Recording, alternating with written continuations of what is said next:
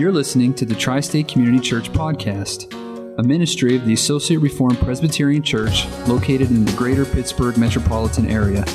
For more information, including service times, please visit us at facebook.com forward slash Tri State Reformed Church. I invite you to return to Psalm 91. Psalm 91. I paused this morning from our study in Genesis to address the situation that's um, obvious that we find ourselves in. And I intended to do this next week, actually. Uh, but being that this thing has ballooned and it's kind of come on us a little quicker, I think, maybe than many of us would have thought.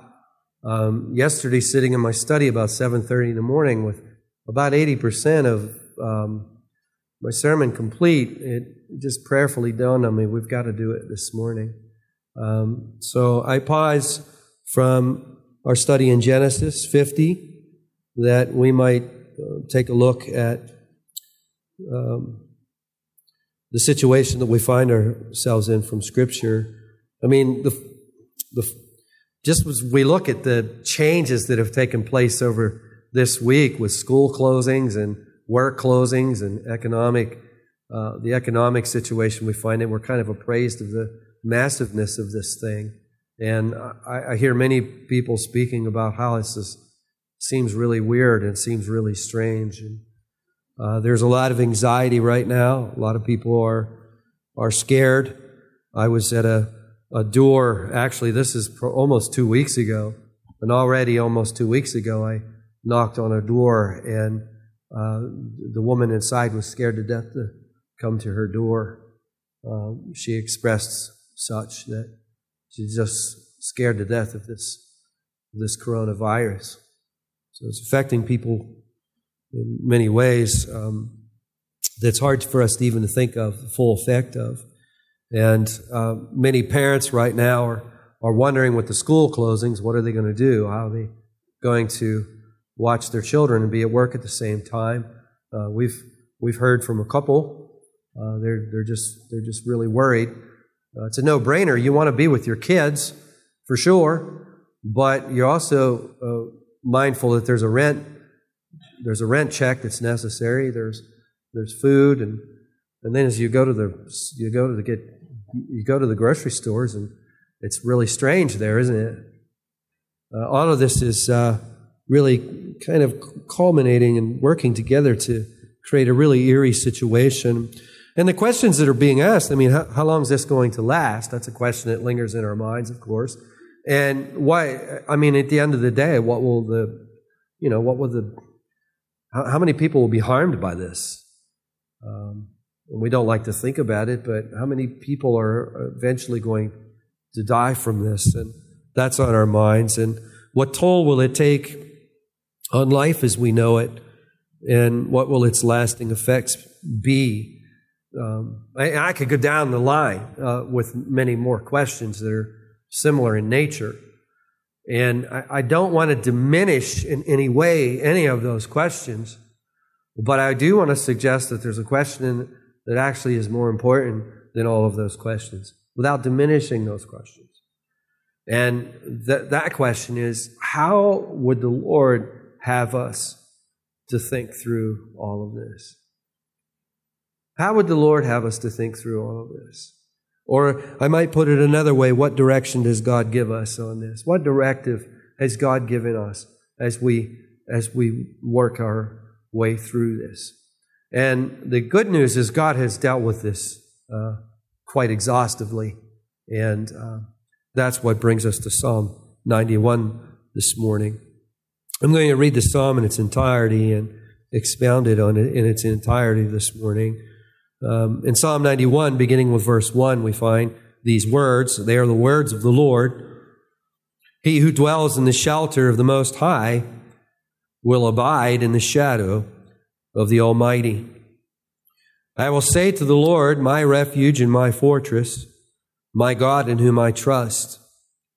For he will deliver you from the snare of the fowler and from the deadly pestilence. He will cover you with his pinions, and under his wings you will find refuge. His faithfulness is a shield and buckler. You will not fear the terror of the night, nor the arrow that flies by day, nor the pestilence that stalks in darkness, nor the destruction that wastes at noonday. A thousand may fall at your side, ten thousand at your right hand, but it will not come near you. You only look with your eyes and see the recompense of the wicked. Because you have made the Lord your dwelling place, the Most High, who is my refuge. No evil shall be allowed to befall you, no plague come near your tent. For he will command his angels concerning you to guard you in all your ways. On their hands they will bear you up, lest you strike your foot against a stone. You will tread on the lion and the adder, the young lion and the serpent you will trample underfoot. Because he holds fast to me in love, I will deliver him. I will protect him because he knows my name. When he calls to me, I will answer him. I will be with him in trouble. I will rescue him and honor him. With long life, I will satisfy him and show him my salvation. Let us pray. Heavenly Father, we do thank you and we do praise you, Father, for the word this great psalm. And we thank you, O Lord, that you've been pleased to give us this word, a word of consolation, a word of counsel, a word of wisdom. Lord, we recognize this as a wisdom psalm in so many ways.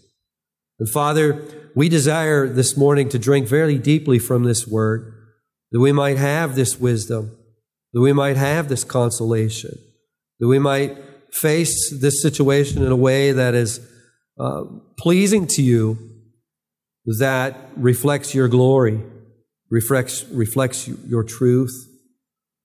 Well, Father, we pray that you'd be pleased to teach us and guide us this morning. Speak to each one of us, oh Father, from your word. And Father, we lift up those who will be listening to this uh, by way of recording. We, we, we lift them up to you as well, Father, that your Holy Spirit, that He would work uh, very mightily in their hearts, even as He works in ours. We pray these things in your precious name. Amen. Amen. I want to approach the psalm this morning really under four headings, and I, I normally try to conceal much of my outline in my sermons. It, an outline is, is good. It's I want you to always have pegs to, to put things on, but uh, when you build a building, you, you have an infrastructure in the building, and most of the time you do what you can to conceal that infrastructure. Uh, but nevertheless, this morning, uh, I want to I want you just to listen to the general outline of this psalm because I think that if all you had was the outline, you would find a lot of comfort from the outline. As we think about the question, where do we turn in this time? The first point of our outline is that the psalmist himself shows us where to turn. That's the first thing that he does. Is the psalmist shows us where to turn. But interestingly enough, he doesn't just show us where to turn. The second point is he shows us how to turn. He shows us how to turn. And he doesn't stop there, actually. As uh, he continues in verse 3 and onward, he begins to show us what will happen for those who turn. So, did you get that? Let's stop right there for a minute. He's showing us where to turn. He's showing us how to turn. He's showing us what we could expect to happen as we turn, or what one could expect to happen for those who turn. And then, with words that are very difficult to even describe, the person changes at the end of the psalm, and we have the Lord Himself promising from heaven what He promises to do for those who turn. So that's the outline we'll take up. Let's start with the first. Notice that the psalmist shows us where to turn. In verse, in, in a merely in a stretch of merely two verses, we have no less than four names of God. I want to point that out to you. At the end of the first line, we have the Most High. The end of the second line of verse 1, we have Almighty. And then in the middle of the first line of the second verse, we have Lord, and in the last, we have God. Now, there's four names right there in a very close proximity to one another. And why, why is that? Well, the names of the Lord, they convey. God reveals himself to us, and many of the ways he reveals himself to us is he reveals himself to us by the names that he ascribes himself as. And there's, we, we, we get a lot of information to, uh, uh, for our, our, what we might call our doctrine of God out of just these names. Just a study of the names of God is a, an enormously edifying study. And the first name that we come to is translated in most of our translations with two words, Most High. In the Hebrew, it's the word Elyon. Uh, Elyon. And of course, the word Elyon, I mean, it's, it speaks of, of the Most High. Uh, it means the Most High. Uh, J.I. Packer is very helpful along these lines. And, and of course, in, this quote comes from, comes from a meditation that would not just concern the, the name Elyon, but it's also concerning the name Elohim, which we'll meet uh, in the last, uh, the last of the names. But J.I. Packer, nevertheless, he offers these words, and I think they're very helpful. Uh, he says that Elyon or Elohim, this family of words, they speak of a transcendent being. A transcendent being, superhumanly strong. Well, if I may pause from our quote right there, what Packer is saying is this speaks to a God who is in possession of incomprehensible strength. His strength is, is absolutely incomprehensible to us. Um, when theologians of this magnitude use words like superhuman, um, they're not ascribing a comic figure to God. It's just this fact is the English language just does not bear the freight of these attributes. And you just don't have words. Uh, the strength of our Lord is incomprehensible. Continuing with Packer's quote, he goes on, not only is he a transcendent being, superhumanly strong, and with inexhaustible life in himself. Inexhaustible life in himself. Meditating on this yesterday is probably where in my pastoral prayer, where it was coming from. Lord, you don't get sick. You don't age.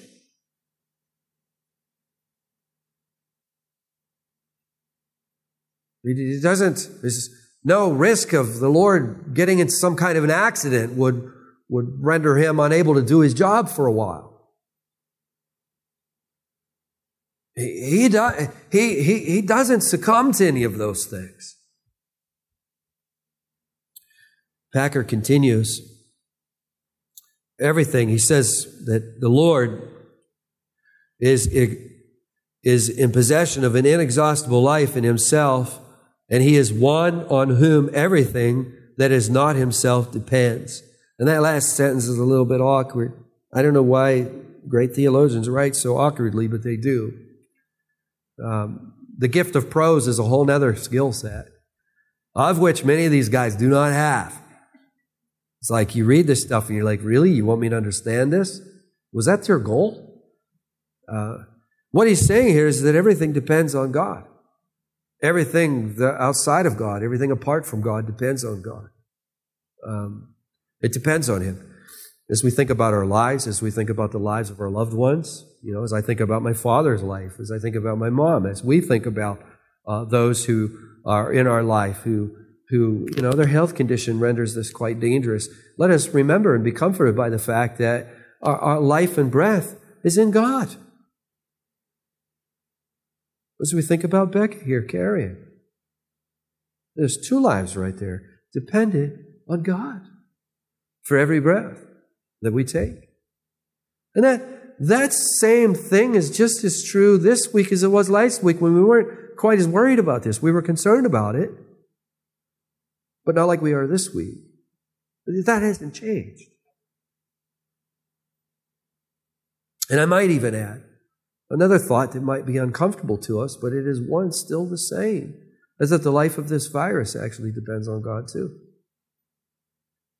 Of course, that's stepping into a subject I'm not going to cover this morning, but maybe it's a subject I need to cover in a future sermon.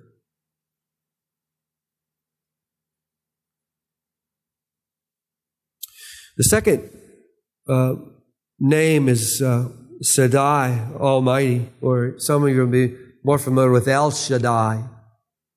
Um, Shaddai, what, is, uh, what does Shaddai mean? We could cover it with one word.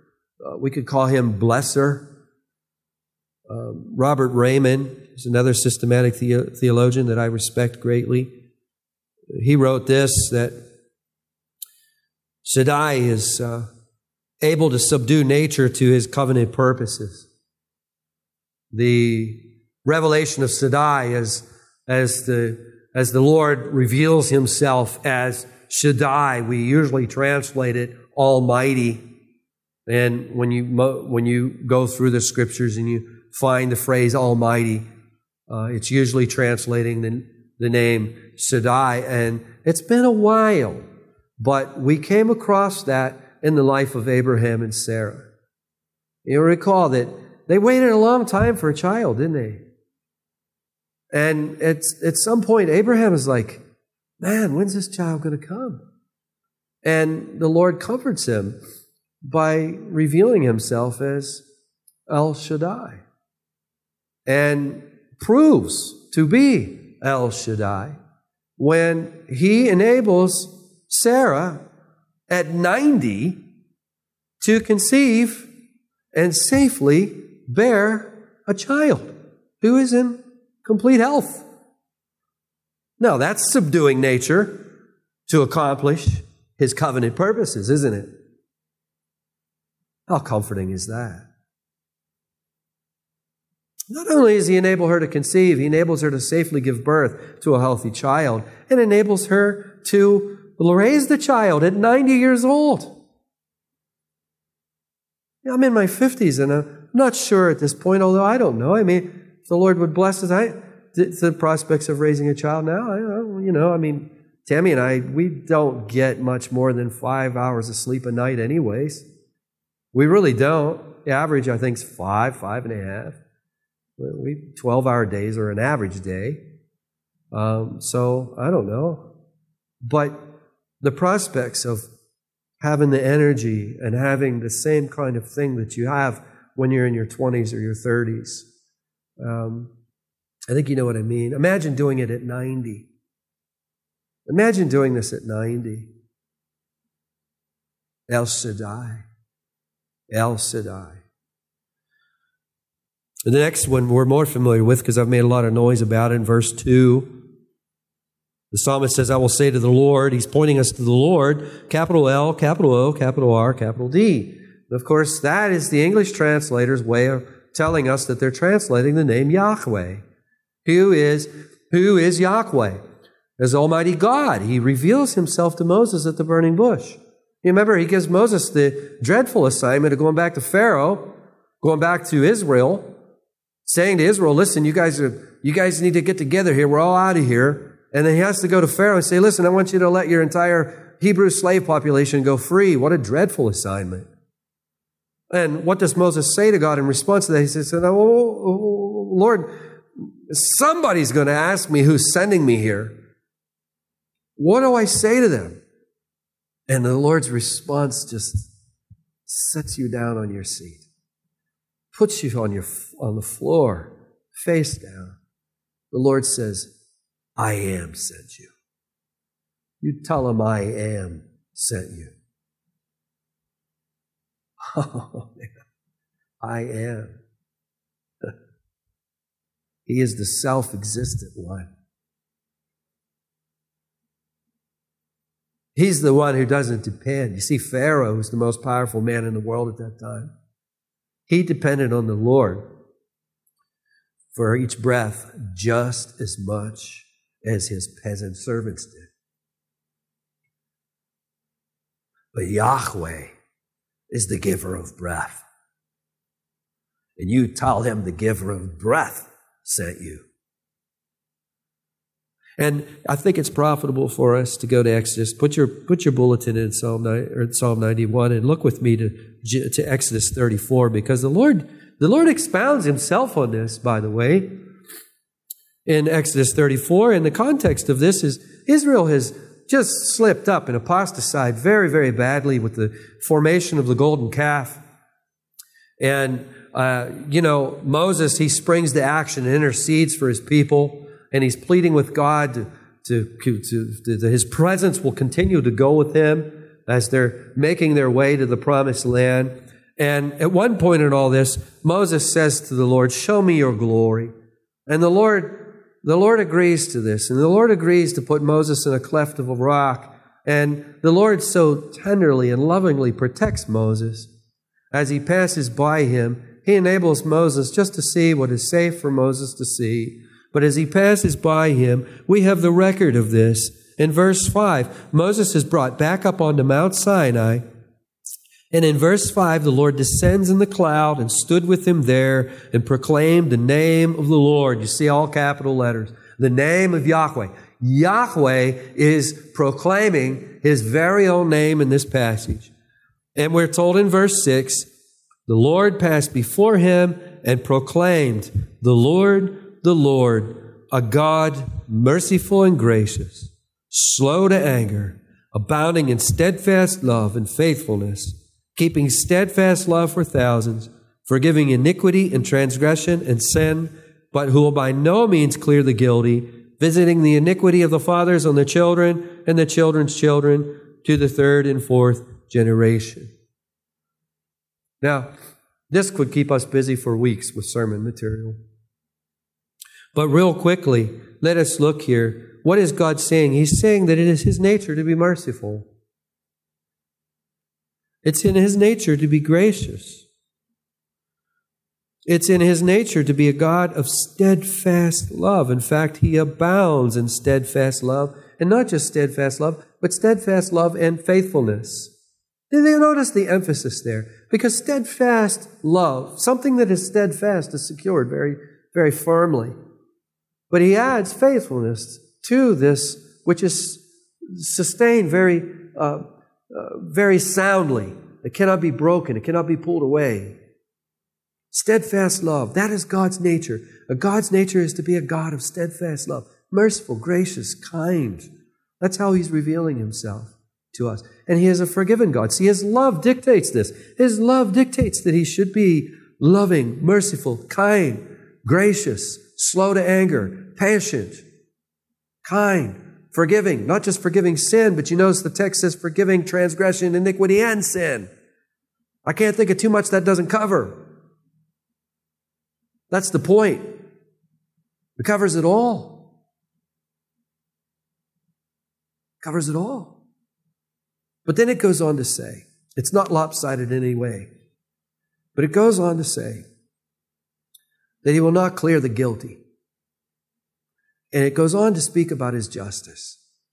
We see his, and this is a point I've been trying to make on Wednesday nights, and it's a point that I'm trying to make in these little pamphlets that we're writing rough drafts of. So we have these little pamphlets to pass around.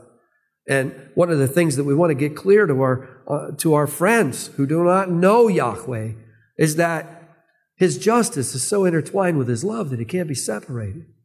That there's a spiritual law in this universe that's just the way that it is. For God to be perfectly loving, He has to be perfectly just. That cannot be separated or torn or rent asunder. It's a spiritual law. For God to be perfectly just, He cannot allow one single infraction of His law to go unpunished. So there we see the nature of Him and, and, and the beauty of Him, and He would procure salvation that would keep his justice intact.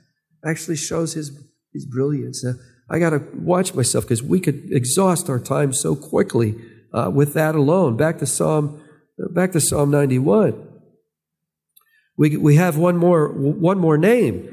And of course, the name is Elohim. It's translated God. And uh, much of what was said on Elyon actually uh, could be grouped there. I think I would only add, uh, uh, that he, he is the mighty one, the majestic one, uh, the one true God, creator of the universe, God of Abraham, Isaac, and Jacob, and etc. Now, you see, the psalmist, he is showing us where to turn. And he could have said, just turn to the Lord. And in many passages, that's what the psalmist does. But not on this one. No, on this one, he is he is giving us just like boom, boom, boom, boom, four powerful names in which God reveals himself, which is a great medicine for consolation, for anxiety. And we'll get to that here in a moment. But before we do, I want to point out to you that the Lord, the second point is that the psalmist is showing us how to turn. A lot of times people need instruction on how to turn. I'm told I need to turn, but how do I turn? Well, it's so brilliantly done with this poetry that just gives us this picture that, that can be that can be painted into our minds. It's in verse 1. He who dwells in the shelter of the Most High. What is it? How, does, how do we turn? We turn by dwelling. By dwelling. Yesterday, I, all day, I'm racking my brain. How, how, what, what kind of illustration do I give for this? And then, you know, I started to think about these bunny rabbits that are in my yard. And I thought that might get a chuckle out of you. He's thinking about how to illustrate this, and he's thinking about bunny rabbits. What do you got in your coffee, Rick? You're thinking about bunny rabbits. There's a story behind these bunny rabbits, by the way. When I was mowing my lawn last spring, I, I almost hit them. There was all these baby bunny rabbits that were laying in the grass in my yard. And I just happened to notice them. And I stopped, and, and they were just sitting there shaking. They heard the sound of the mower and they were terrified, but they were so small. And of course, their mothers, there was none around. And I thought, okay, I can't go near them because I know better. The parent will not return to them if you go near them. So I was doing what I could to try to coax them out of the yard. And uh, long story short, I managed to do it. And wouldn't you know it, a few weeks later, I saw this, all these little bunny rabbits playing in the yard. There they are playing, jumping around. And uh, it was so sweet. You know, I'm like, oh, they made it. They survived. And um, watched them all summer grow. And they got so used, I think maybe it was because of that, maybe that initial incident, they got so used to me that I could get about from me to Alex away from them. And before they would, they would run. They would stare right at me, and they didn't seem to be all that afraid of me until I come out the door with my Jack Russell Terrier. They didn't feel the same way about him and for good reason. I never go out the door with him unless he's on a leash because he is a lightning bolt. He's so fast. And those dogs were bred to kill rats in England. That's what they were bred to do. And they're good at it. And I don't want him killing these, these animals. I, I like to watch them. One thing I've observed about these bunny rabbits is this. Whenever they're spooked, whether it be a car coming up the driveway or whether it be me and Baxter coming out the door, is the first thing they do is they, they pause. But as soon as they see danger coming, they run. And they always run to the same place. There's a couple little holes in the thicket in the neighbor's yard, and they run, they all run to the same place. What are they running to? They're running to their dwelling. That's where they dwell in shelter. And that's the imagery here. But, you know, when, when there's an emergency, you know, when you hear that there's bad weather coming, where do you want to be? You want to be home. And where do you want your family members to be? Where do you want your kids to be? You want them to be home. You want them to be under your roof. You want them to be right there where you can see them, where you can hug them, where you can hold them. That's what we want, isn't it? Because that's where we dwell. We chose that dwelling for a reason. That is home. And the imagery here is making use of that to say that, okay, he who dwells in the shelter of the high, how are we to turn to the Lord? We are to turn to the Lord the way those rabbits run to their holes. At the first sight of danger, what is the first thing that comes to our mind? Is it what government should do? If it is, you're not in Psalm 91. You're apart from Psalm 91. You're in Psalm 91, but you're not in Psalm 91 the, Psalm 91 the way you want to be in Psalm 91. You see, it's this abiding in the Lord. It's this dwelling in the Lord. It's taking up habitation in the Lord. It's all a way, a poetic way of describing faith in the Lord. The operative word is trust. And the, the, the, psalmist doesn't just call us to the Lord. The psalmist doesn't just show us how to come to the Lord. He gives personal testimony that he is in the Lord. He says in verse 2 I will say to the Lord, my refuge, my fortress, my God in whom I trust. Where is our trust? This can't be faked. I think in the next 10 or 20 years, or maybe even sooner, there's going to be a lot of changes for the church in the United States. I think persecution is just right around the corner. And I think it's going to be a sieve. I think it's going to be a screen. I, re- I really do. I don't know that, but I think that. And you know what I mean by a screen? My grandfather was a bricklayer, block layer. And sometimes there was sand left over for jobs, from jobs, and we would pile the sand up next to his garage. But the, anytime we wanted to use that sand, you couldn't use that sand until you screened that sand. Because you couldn't have these little rocks in the mortar, or you couldn't lower, you couldn't, I mean, you just, you just ruined the batch of mortar. And I remember me and Tommy, we, we would, we would be given the task of, we were just little kids and we, were, we screened the sand. You took a shovel and Pap had made a screen. He had two-by-fours around it with a screen on top of it. And you had to do it when it was dry. If it was wet, it didn't work so well. And, and we would just do what was dry, and you, shook the screen, and the, the, sand would fall down through the screen, and the rocks would be left on top. And we didn't throw the rocks away because Pap, Pap would use the rocks for when he was pouring a floor or something. So we'd end up with a pile of rocks eventually, and we'd have a pile of sand. But the point is, it's a screen. It's a screen.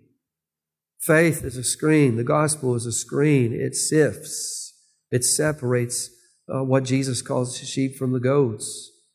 If our profession of faith is lacking in any way from what we see right here, then it's just an empty profession. And when danger comes, we're not going to run to we're not going to run to the Lord. We're going to we're going to run where in times of danger, we're going to run to where we think we are most secure. And only those in possession of true saving faith will run to the Lord in that hour. So you see, he is calling us how to turn I want to add one other caveat to you because Charles Spurgeon, when he was expounding on this passage, and I'll get to more of that here in just a few minutes, he made a comment that's quite interesting in regards to the church in general. And it's been, it's been the same thing through all these generations because as I read it, I thought, boy, nothing has changed. But he speaks about the church at large and how there are many Christians who keep God at a distance. We wouldn't want to go as far as to say they're not true believers, but because of, of laxity and the means of grace, and that's one of the reasons why I was preaching on the means of grace, why I was preaching on making use of the means of grace a few weeks ago, is because, you know, if we're not, if we're not exercising the means of grace, you know, we're not coming to church regularly, or we're not in our Bibles regularly, we're not praying, and we're not taking a hold of God, and we're not following hard after Him, then a distance is going to get between us. And, and what will happen as a distance gets between us, your anxiety level is going to be proportional to that, that distance. What's in view here is following hard after God, putting your faith and your trust in Him and following hard after Him. That's what's in view.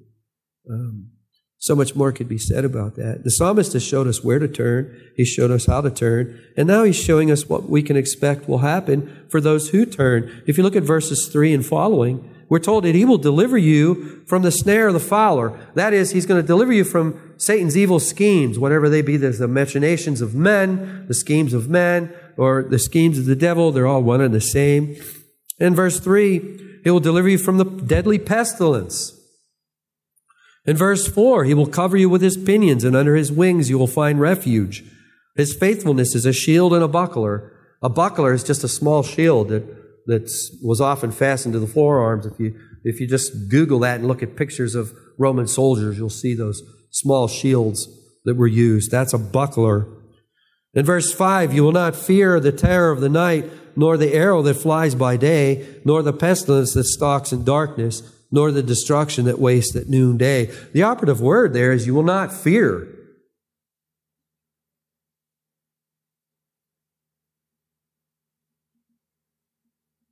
Anxiety will be wiped away.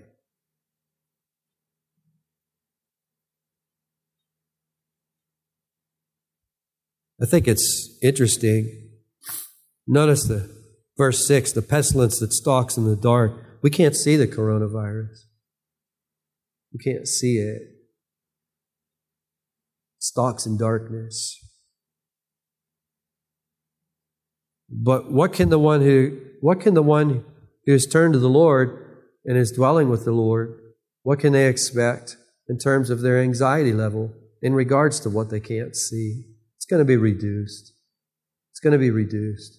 It's going to be reduced greatly. This is what we can expect. It goes on to say, A thousand may fall at your side, ten thousand at your right hand, but it will not come near you. You only look with your eyes and see the recompense of the wicked. Verse 9, because you have made the Lord your dwelling place, the Most High, who is my refuge. Don't it sound like Proverbs in many ways as we read through this? If it does to you, there's a good reason for that. It's because this is a wisdom song. It's a wisdom song. Notice verse 10. It goes as far to say, to make the bold statement that no evil shall be allowed to befall you, no plague come near your tent. Now, what is that saying? Is that saying that if we're true believers, we're immune from the coronavirus?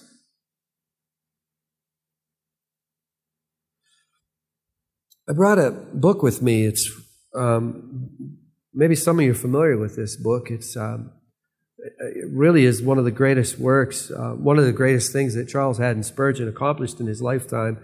This is volume two of what is called the Treasury of David. It's a commentary on the 150 Psalms that we have in the Psalter. I understand it's, I don't know who counted them, uh, probably some computer software, but there's more than two million words in these three volumes.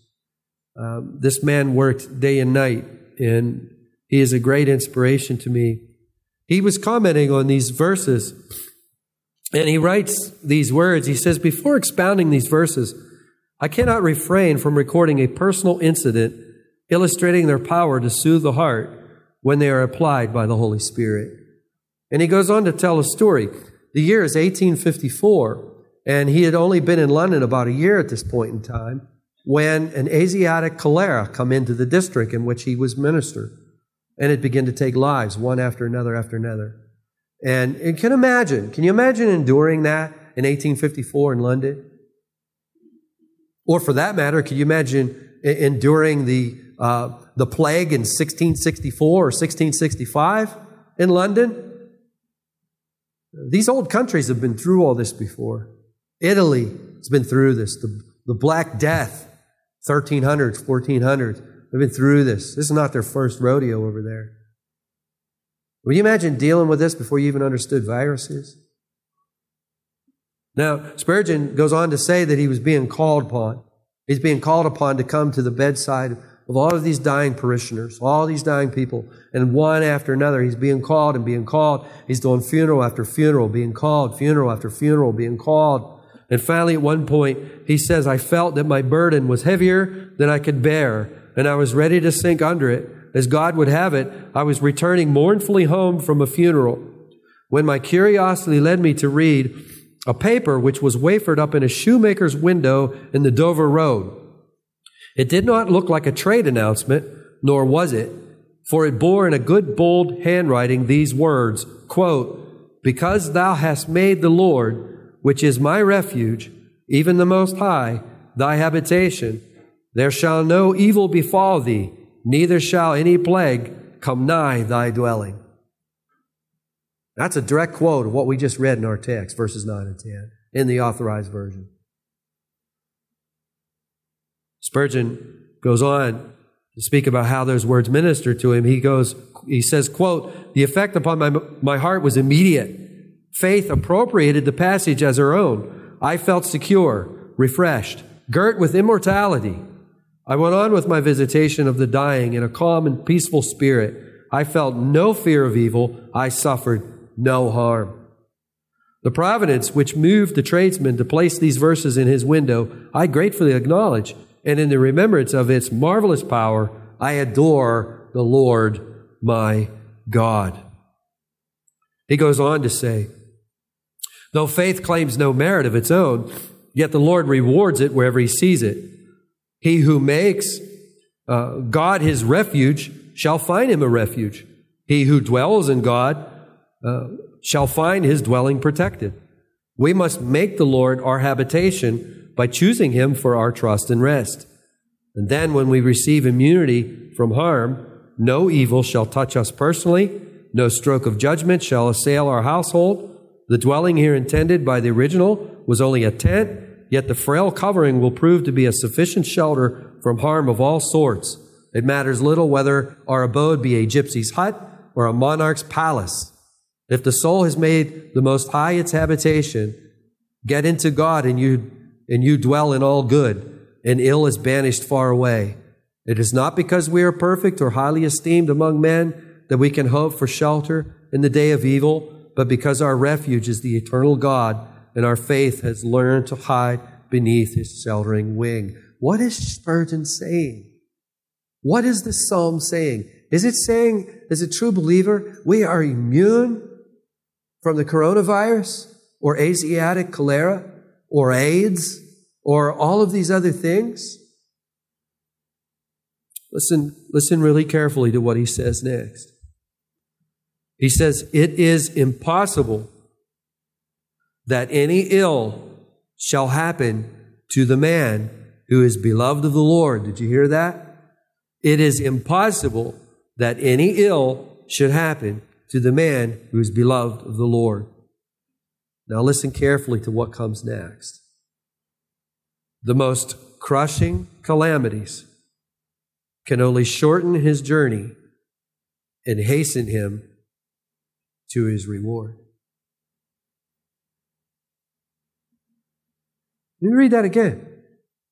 I know these long quotes. I rarely do them because they're hard to hold on to when you don't have the book in your hand. But listen to this. I'll read it again. The most crushing calamities can only shorten his journey and hasten him to his reward. Ill to him is no ill, but only good in a mysterious form. Losses enrich him, sickness is his medicine, reproach is his honor, death is his gain. No evil in the strict sense of the word can happen to him, for everything is overruled for good. Happy is he who is in such a case. He is secure where others are in peril. He lives where others die. Do we believe that? It's been a curious thing to me in the church for so many years. I'll tell you a story. Years ago, I was ministering to a man. He was a thinking man. I love this man. I still love this man. I don't know where he is. I've lost track of him. He moved to Texas, and I don't have any information on him.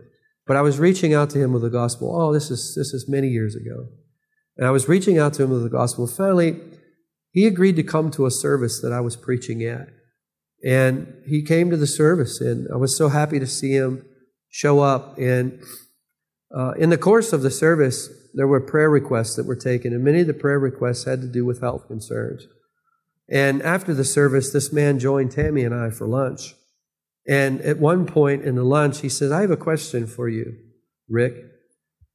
You believe, you guys believe that when you die, you go to heaven, right? And I, I said, Yeah. I said, Actually, yeah, the promises of God are very clear on that.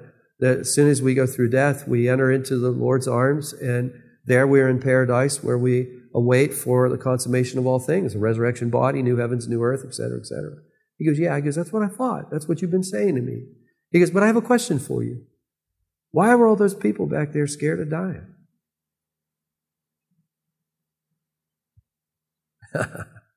now, what would you have said to him? That is a good question, isn't it?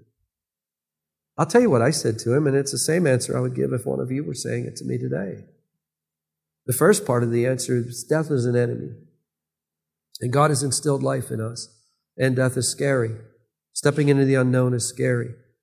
And that's why the most faithful believer will fear death. It's scary. We need to permit people to, the, the, the slack to fear death. Um, that, that is that is the first part of the answer. The second part of the answer and I, that I shared with him is, not everybody really believes this stuff. It's just flat out. You got to understand when you walk into a church, just because every, everybody you see is not everybody you're staring at actually believes this stuff.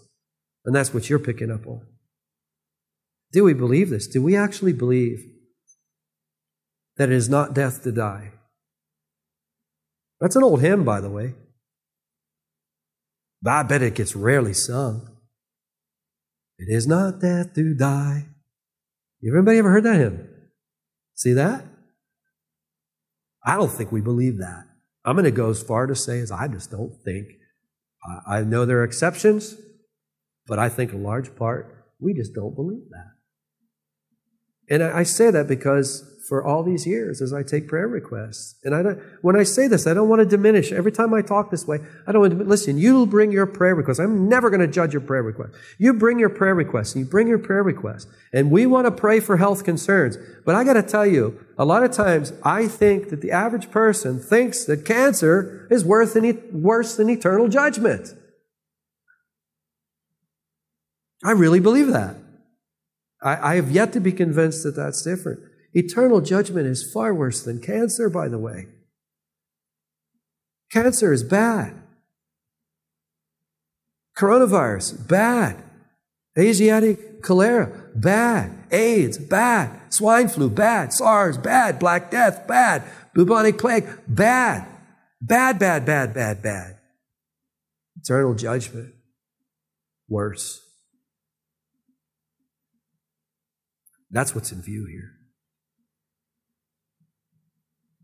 You see, these sicknesses, as bad as they are, they're temporary for the believer. And what they are is the last bumps in the road as we enter through the door into glory. For some of us, it's going to be a smooth road. We might just go to sleep and wake up in the, in the Lord's arms. The highway may be very smooth. But for some of us, it may be the most bumpiest, it may be the bumpiest road that we've ever traveled in our lifetimes. But I will say this either way, this applies. If you are dwelling in the shelter of the Most High, you will receive a bundle of grace. Whether that road be smooth, you'll get a bundle of grace equivalent for that smooth road. If that road is bumpy, you will get a bundle of grace equivalent to those rocks and bones. And let's revisit this word shelter, shall we? In verse 1, before we go any further. The psalmist is writing before the cross, isn't he? We are after the cross. We are in what the New Testament calls the last days.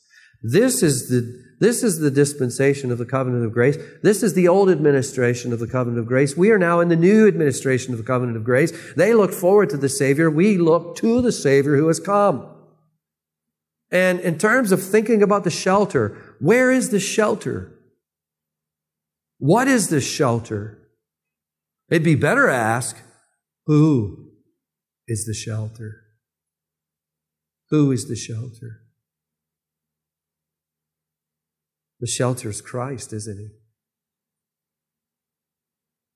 Jesus is the Lamb of God who takes away the sin of the world. John the Baptist says, Behold, the Lamb of God who takes away the sin of the world. How would the original audience understood that? The Lamb of God. Ah, Lamb of God, Passover. Lamb of God slain, blood put on doorpost. Angel destruction passes over house. The blood of the Lamb covers the house. The blood of the Lamb covers the faithful. The Lord Jesus is the shelter who is covering us. Where do we run in times of danger? We run to Christ. Is Christ our habitation? Now, as soon as I ask that question, I'm stepping into a large portion of the New Testament, which is repeatedly saying, in Christ, in Christ, in Christo, in Christo, habitation. Are we dwelling and living in Christ as faith in Christ brought us into union brought us in union with the Lamb of God who is our covering? That's the question. Continuing on, verse 12, 11 and 12. He will command his angels concerning you to guard you in all your ways. On their hands they will bear you up, lest, you lest you you strike your foot against a stone. Now, some of us will recognize these words. Sam recognize those. come out of those come out of uh, Matthew, didn't they? Yes, in Jesus' temptation. You remember the evil one put Jesus up on the pinnacle of the roof, and he said, "Jump." Let the angels grab you. Everyone will see it, and you'll have a, what's conveyed there is everyone's going to see it, and you'll have a big following. Go ahead and jump. Put it to the test. And how does Jesus respond to that? He says, You shall not put the Lord to the test. And he offers us commentary on these verses, by the way. As we think about the coronavirus, there is a tendency where many people say it's just the flu. Everybody's worried about the flu. They shut all the ball games down for the flu. You see, this verse, this verse calls us to take this seriously. How does it call us to take this seriously? Well, let's not put the Lord to the test. Let's not take the liberty that God has given us. He's reduced our anxiety. He's reduced our fear of this. Let's not run around like nothing's going on. Because if you look at verse 5, there really are arrows flying around by day. There really is a danger that stalks in the darkness. And especially most of the people I hear saying things like, oh, What are we worried about this for? are usually healthy, very healthy. But this is a deadly thing for those who are, are not quite so healthy. So we want to take it seriously. We shouldn't panic. How would God want us to think about this? It's not panic. There's no reason to panic if we're dwelling in, if we're dwelling in Him. If we're not dwelling in Him, then what's the problem? Let's get in there. I mean, don't be like a bunny rabbit that walks up to my Jack Russell Terrier. Nice, nice doggy, nice doggy. Don't, that's, I tell you what, it's just as silly, isn't it? Get in Him.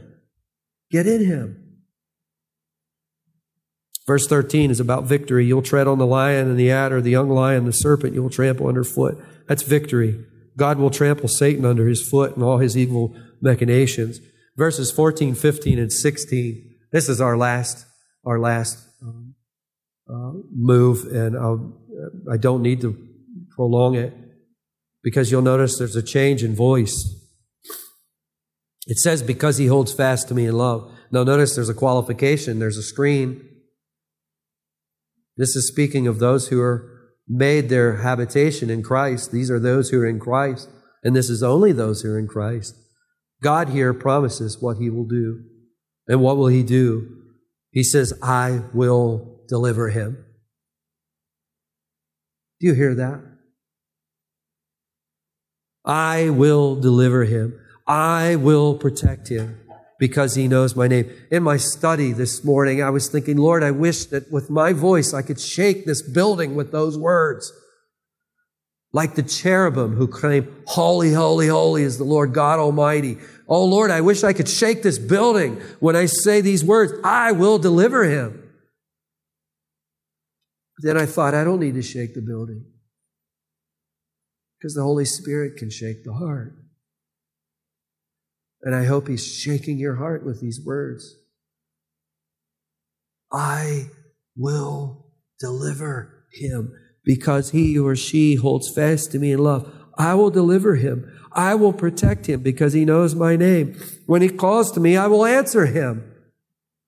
I will be with him in trouble. I will rescue him and honor him. With long life, I will satisfy him and show him my salvation. Let us pray. Heavenly Father, we thank you for this great psalm. There's still so many things that are not covered. This is just the beginning. But, oh, Father, our time and our ability to retain is spent.